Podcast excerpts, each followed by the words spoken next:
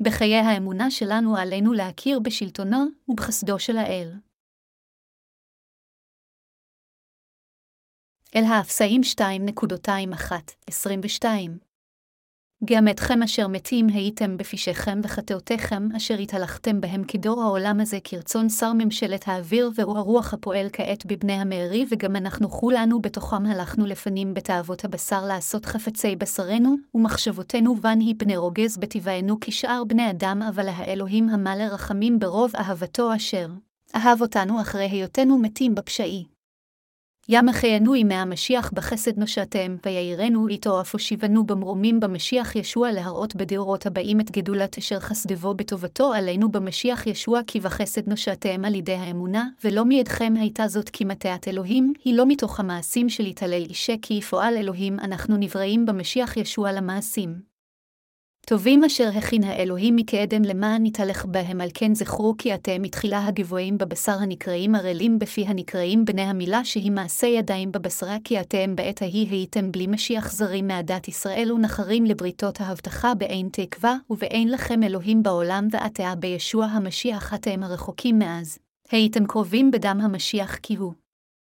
א' שלומנו אשר עשה השניים אחד, והרס מחיצת הגדרה בבטלו האיבה בבשרו את תורת המצות, והחוקבות יברו בנפשו את השניים לאדם אחד חדש, ויעש שלום, וירצה את שניהם בגוף אחד לאלוהים על ידי צליבתו בהמיתו בנפשו את האיבה, ויבוא ויבשר לכם שלום שלום לרחוק ולקערובה, כי על ידו יש לשנינו מבוא ברוח אחד.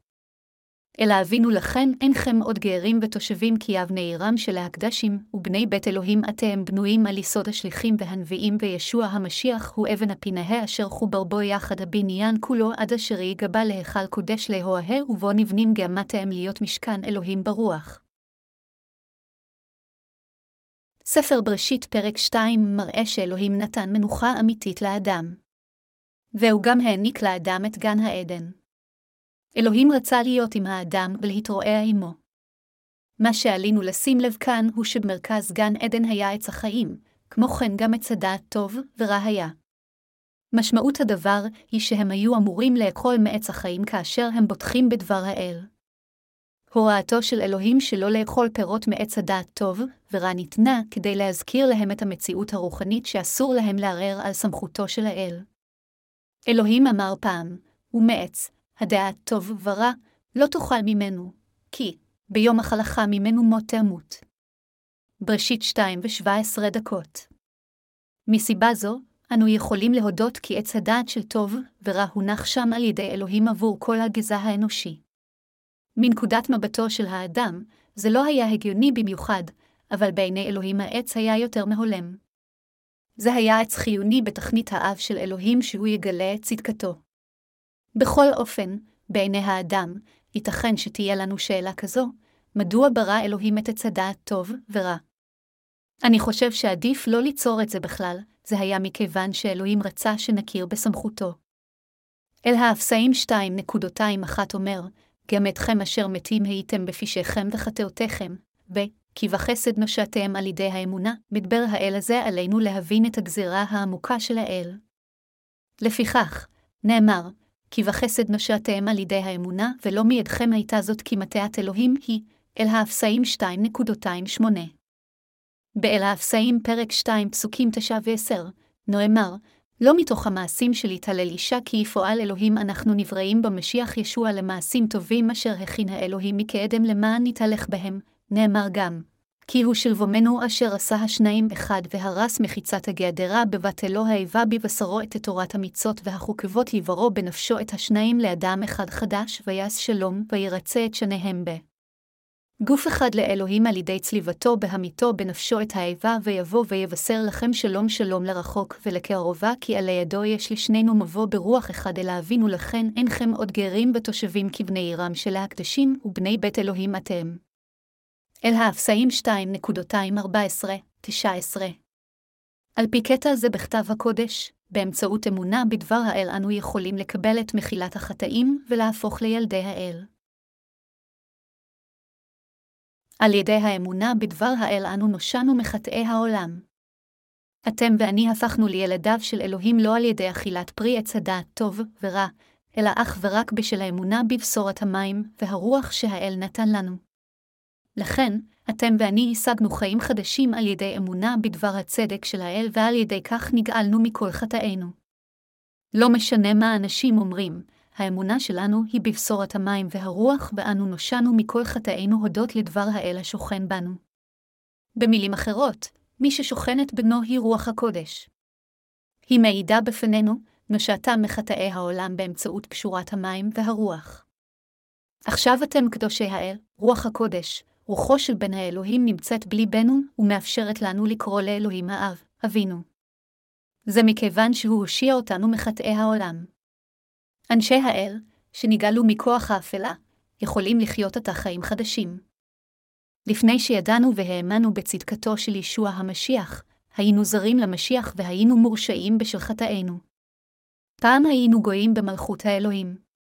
במקור, הגוף הפיזי שלנו היה מחוץ למשיח ולא היינו צאצאים של אברהם מבחינה גנלוגית. היינו מחוץ לברית האל וחסדו. למרות זאת, אלוהים הושיע אותנו בדבר בשורת המים והרוח. כדי להושיע אותנו מחטאי העולם, ישוע המשיח השתלט על כל חטאינו על ידי הטבילה שקיבל מיוחנן המטביל והושיע אותנו מכל הדין על חטאים בכך שנתן את עצמו לצלב. כך הוא הגשים את ישועתנו אחת ולתמיד בכך שקם מן המתים, וישב לימינו של כיסא האלוהים. אלוהים נתן את הבן כברכה לאלו המאמינים בבשורה המבורכת של המים והרוח. כך נוכל להפוך לילדי אלוהים על ידי אמונה בצדקתו של ישוע המשיח. אנו אפילו השגנו חיי נצח באמונה בדבר האל. זה לא בזכות העבודות שלנו שאנו נושעים. מצוות שבאמצעותן אנו מבינים את חטאינו אינן יכולות להביא לנו את הישועה מחטאי העולם. אנו היינו גם אנשים חסרי ישע שלעולם לא יכלו לקיים אף אחת ממצוות אלוהים לשלמות. באמצעות מצוות אלוהים, הבנו את חטאינו והצלחנו לקבל ישועה אחת ולתמיד על ידי אמונה בצדקתו של ישוע המשיח. אתם ואני המאמינים בבשורת המים, והרוח הפכנו כך לאזרחי מלכות האל. אנו ההוכחה לכך שכל אחד יכול להפוך לילדו של האל על ידי אמונה בבשורת המים והרוח. אפילו לאחר שקיבלנו ישועה מכל חטאינו והפכנו לילדי האל, נוכל לשמור על אמונתנו הנכונה. אנו ממשיכים לחיות באמונה שישוע העביר את כל חטאינו על ידי בשורת המים והרוח כאשר לא הייתה לנו דרך אחרת מלבד למות בגלל חטאינו ועבירותינו. במילים אחרות, באנו לחיות כילדי האל על ידי האמונה בבשורת המים והרוח, שהיא צדקתו של ישוע המשיח. עלינו לעמוד איתן על אמונה זו בבשורת המים והרוח באחרית הימים הזו, שכן רק באמונה זו אנו נושעים. נושענו על ידי בשורת המים והרוח ועל ידי האמונה שאלוהים העביר את כל חטאינו. לפיכך, עלינו להאמין כך שנושענו מכל חטאי העולם ללא קשר למעשינו הראויים לשבח. בדרך זו נוכל לעמוד איתן בחסד ישועת האל. עלינו לחיות על פי האמונה שכעת הפכנו למשרתי האל על ידי אמונה בבשורת המים והרוח. מהי חובתנו כעת, לאחר שהפכנו לילדי האל? זה להטיף את בשורת חסד אלוהים, בשורת המים והרוח שבאמצעותה נושענו. המשימה הקרובה שלנו היא להטיף את פשורת המים והרוח בכל רחבי העולם. כעת אנו נאלצים להטיף את פשורת המים והרוח. אנו אמורים לחיות כדי להושיע נשמות אחרות מחטאים שלהם, ולא רק כדי לחיות לפי מעשינו הגשמיים בעולם הזה. לעתים קרובות אנו מסתבכים עם ההתנהגויות הרעות שלנו ונלכדים על ידי חולשות של מישהו אחר. בכל אופן, איננו נושעים על ידי מעשינו הטובים. שום דבר מלבד האמונה בבשורת המים והרוח לא יכול להביא לנו ישועה אמיתית.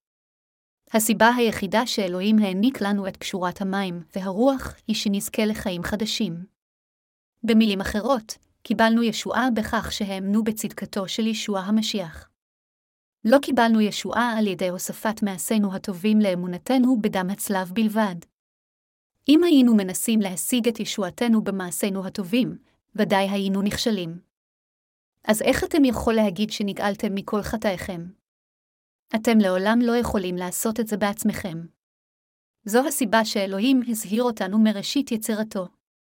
בעוד אלוהים אמר, ומעץ, הדעת טוב ורע, לא תאכל ממנו, כי ביום החלכה ממנו מות תעמות, הנוצרים מנסים להוסיף את מעשיהם הטובים לאמונתם.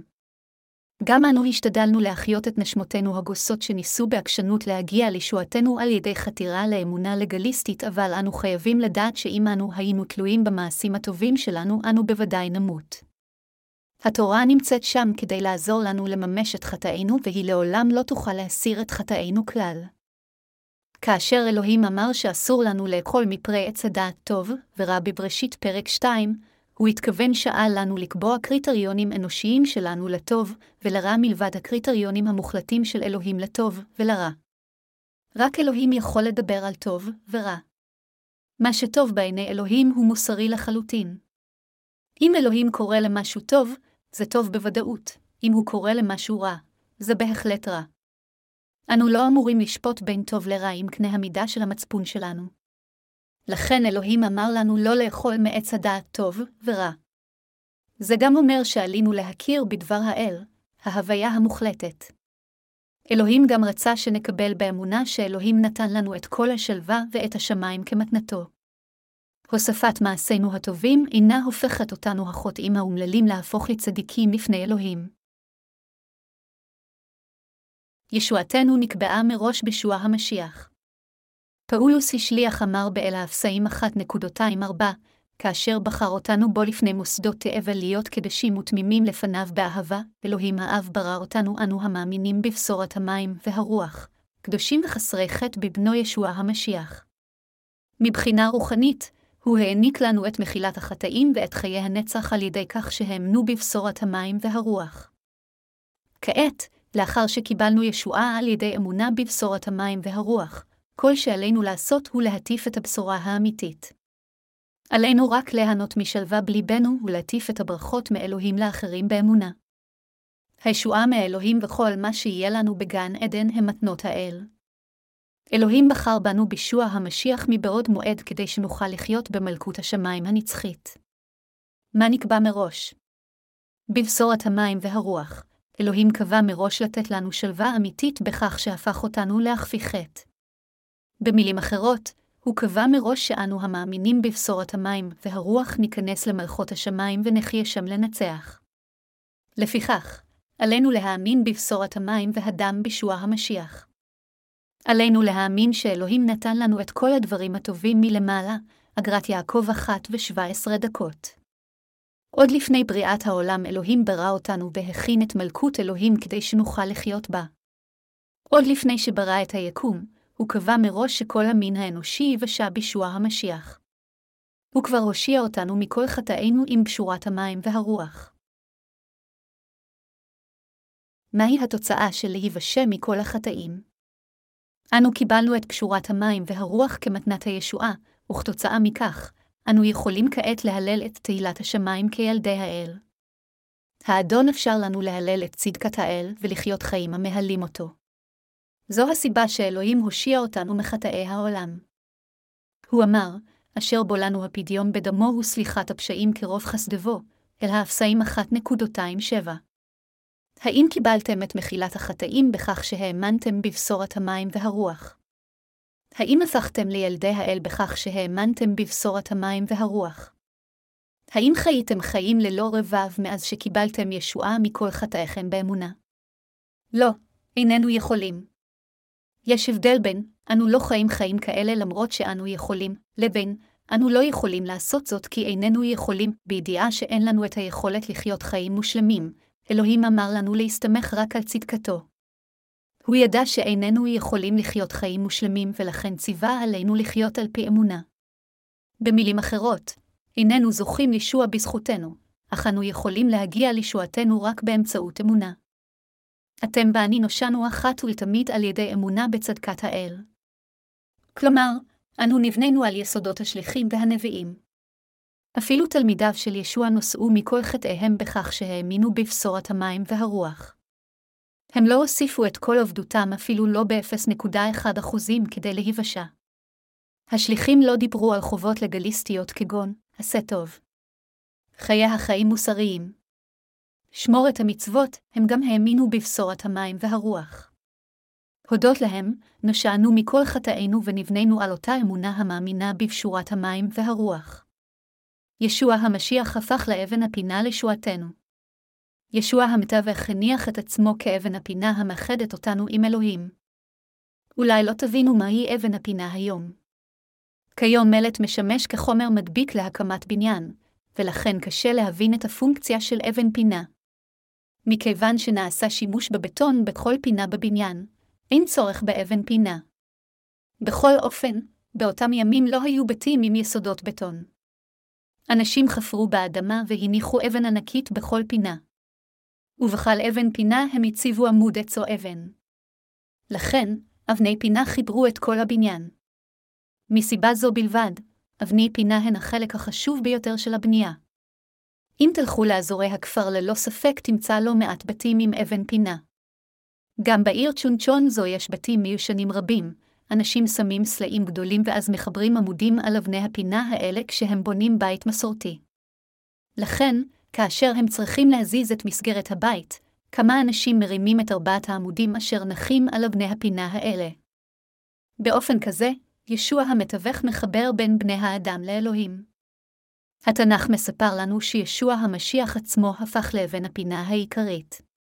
תודות לגאולה שהגשים ישוע המשיח באמצעות מעשה הצדק שלו, אנו זוכים לישועה באמונה. אם נדבר במונחים של מבנה של בית, אתם ואני כולם מחוברים אחד עם השני. אלה שנושעו בעבר ואלה שנושאו מאוחר יותר משתלבים יחד וגדלים למקדש קדוש באדון.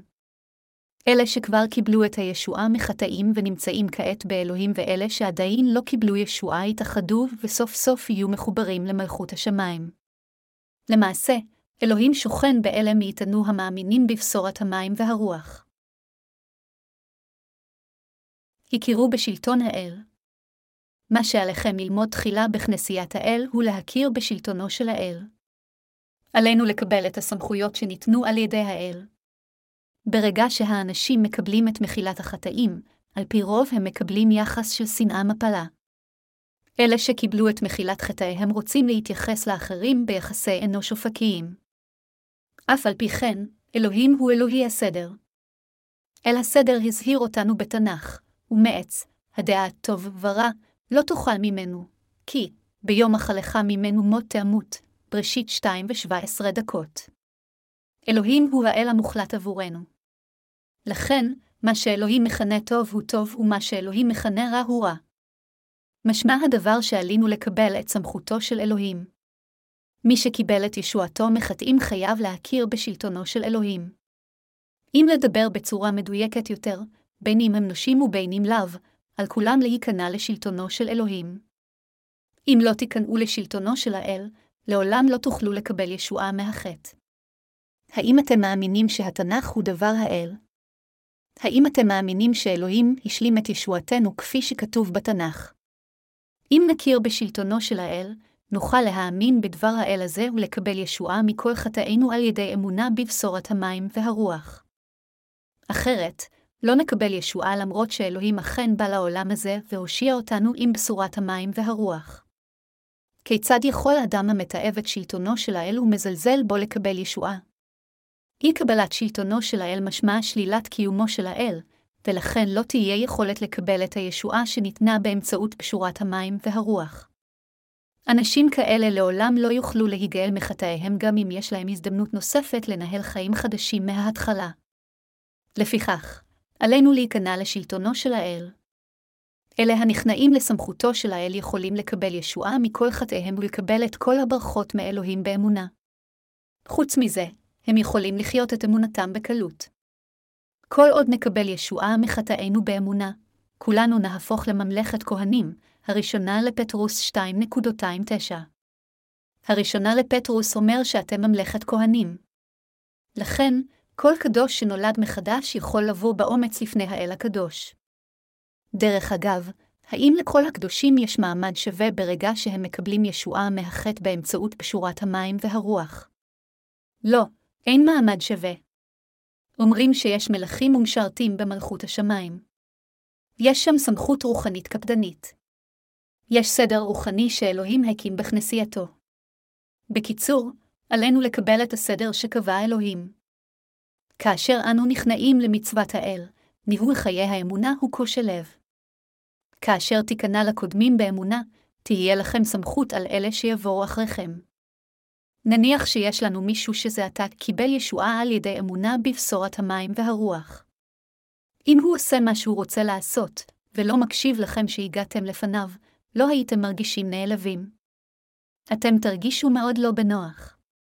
אם הייתם מביאים את הידע הכללי שלכם לכנסייה ושופטים את קודמיכם על פי אמת המידה הגשמית שאומרת מה טוב או רע בעצמכם, האם הייתם עושים את הדבר הנכון? לא.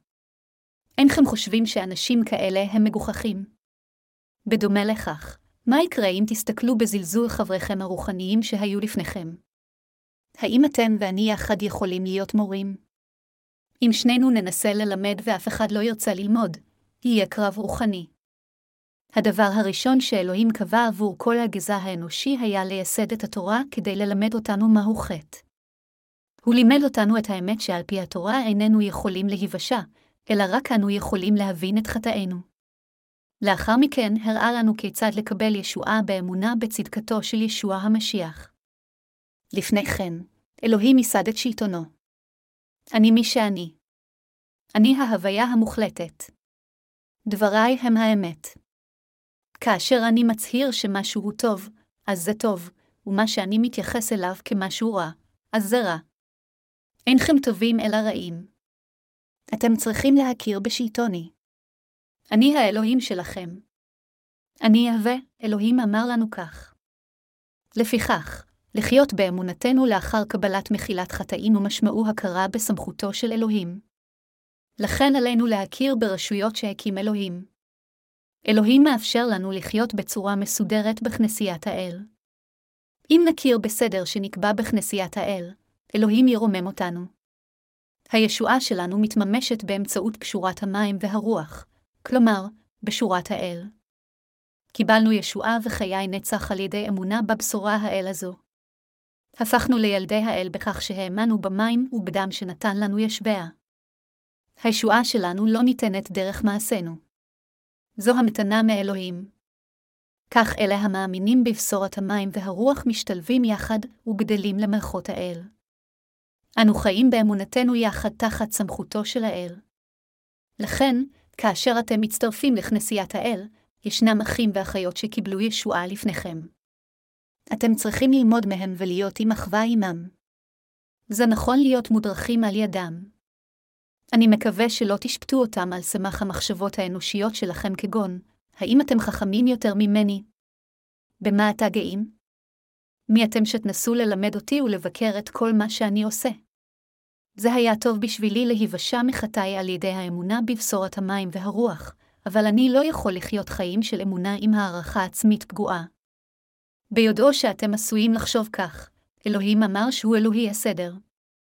ומשום זה אמר אלוהים, ומעץ, הדעת טוב ורע, לא תאכל ממנו, כי, ביום החלכה ממנו מות תמות, זה אומר שאינכם צריכים לאתגר את קודמיך עם הצדיקות שלכם. במילים אחרות, אלוהים מזהיר אותנו להיכנע לסמכותו. רק תחשבו כמה קשה קודמיך עבדו בכנסייה.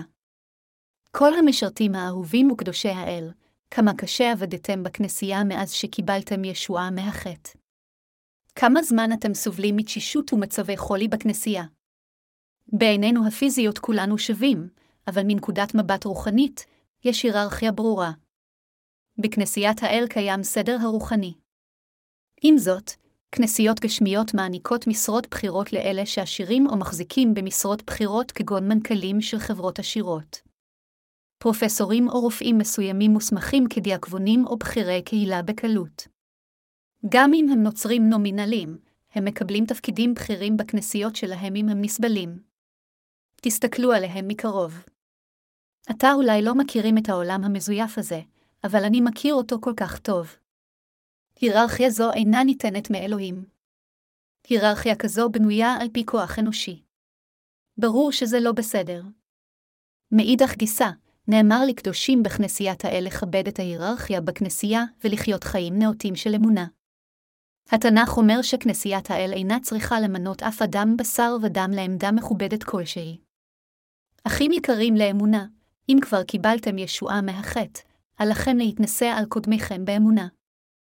אתם מצייתים לכנסיית האל לאחר שקיבלתם את ישועתכם מחטא, מאחר שהתכחשתם ללא הרף למחשבות הבשר שלכם. אינכם יכולים לשכון בכנסיית האל אלא אם כן אתה עוקב אחר ההיררכיה של אלוהים. אם מישהו קיבל ישועה ושירת את האדון בכנסיית האל במשך שנה לפניכם, הכירו בו כבכיר. נסו להישאר בכנסיית האל. אתם תגלו עד כמה קשה להיות נשלטים על ידי קודמיכם ולעשות כל מה שהכנסייה אומרת לכם לעשות. אז אתה יכולים פשוט להתעלם מהסדר שלה. לא, אתה לא יכולים. כניעה לסמכותו של האל אפשרה לכם לציית לכנסיית האל, ולכן אל תתעלמו ממנה. אם הייתם חברים בכנסיית האל במשך זמן רב ויש לך אמונה גדולה מספיק, אתה יכולים להבין מה אני אומר לכם. אלה שהגיעו אחרונים עשויים לבוא אחריכם, אבל אלה שנוסעו לפניכם צריכים לקבל את הכבוד הראוי. בינתיים ישנם כמה קדושים שזה עתה נושעו אך מתאמנים להפוך למשרתי האל. יש אנשים שמקנאים בהם בכדי לציית להם, ואומרים, אוי ואבוי, לפני שלושה חודשים הבחור הזה לא היה יותר טוב ממני, אך התקדם כל כך בפתאומיות והתחיל להתאמן להיות משרת האל. זה גורם לי להיות כל כך מובך לדבר איתו. עכשיו הוא אפילו מנסה ללמד אותי ולאתגר אותי. למעשה, הוא שולט בי. זה לא מתקבל על הדעת. השלטון שיוסד על ידי האל. אם אלוהים מרומם אתכם בכנסייתו, אתה באופן אוטומטי תהיו מורמים. אבל האם זה אומר שאתם יכולים לנצל לרעה את הסמכות שלכם ולהשתמש בה על אלה שבאים אחריכם? למעשה, מנהיגי הכנסייה הם אלה המשרתים את פשורת צדקת האל לא פחות ולא יותר, הם אינם חצופים בכנסיית האל. אתם צריכים להכיר גם כן בהיבט כזה. אתם צריכים לקבל את ההיררכיה שאלוהים קבע. כך, לחיות את חיי האמונה שלכם הופך למשימה קלה. מאחר שאלוהים הסמיך את קודמיי כך, זה רק מובן מאליו שאני אכנע להם ואציית. לכן, כאשר אני עושה את מה שנאמר לי לעשות על ידם, אני בעצם מציית לאלוהים. אני עושה את זה כי אני סומך על אלוהים והולך אחריו, זוהי האמונה הישרה לפני האל. כל עוד זה משהו נכון בעיני האל, זה נכון להיכנע ולציית לעשות את מה שנאמר לנו לעשות. עם זאת, קשה לכם מאוד להיכנע למישהו כאשר אתם חושבים שאתם נשלטים על ידי אדם אחר ולא על ידי אלוהים. בעינינו, לכולנו יש במה להתגאות ולא משנה עד כמה לקויים נהיה. כמובן, כל אדם נולד שווה, ואין דבר כזה, אתה במקור טוב יותר ממני. כולם שווים. לכן במונחים גשמיים אנו צריכים יחסים אופקיים עם אחרים. עם זאת, בעולם הרוחני, כל היחסים הם היררכיים. חיי האמונה שלנו צריכים להיות כפופים לאמת זו. האם אתם מבינים?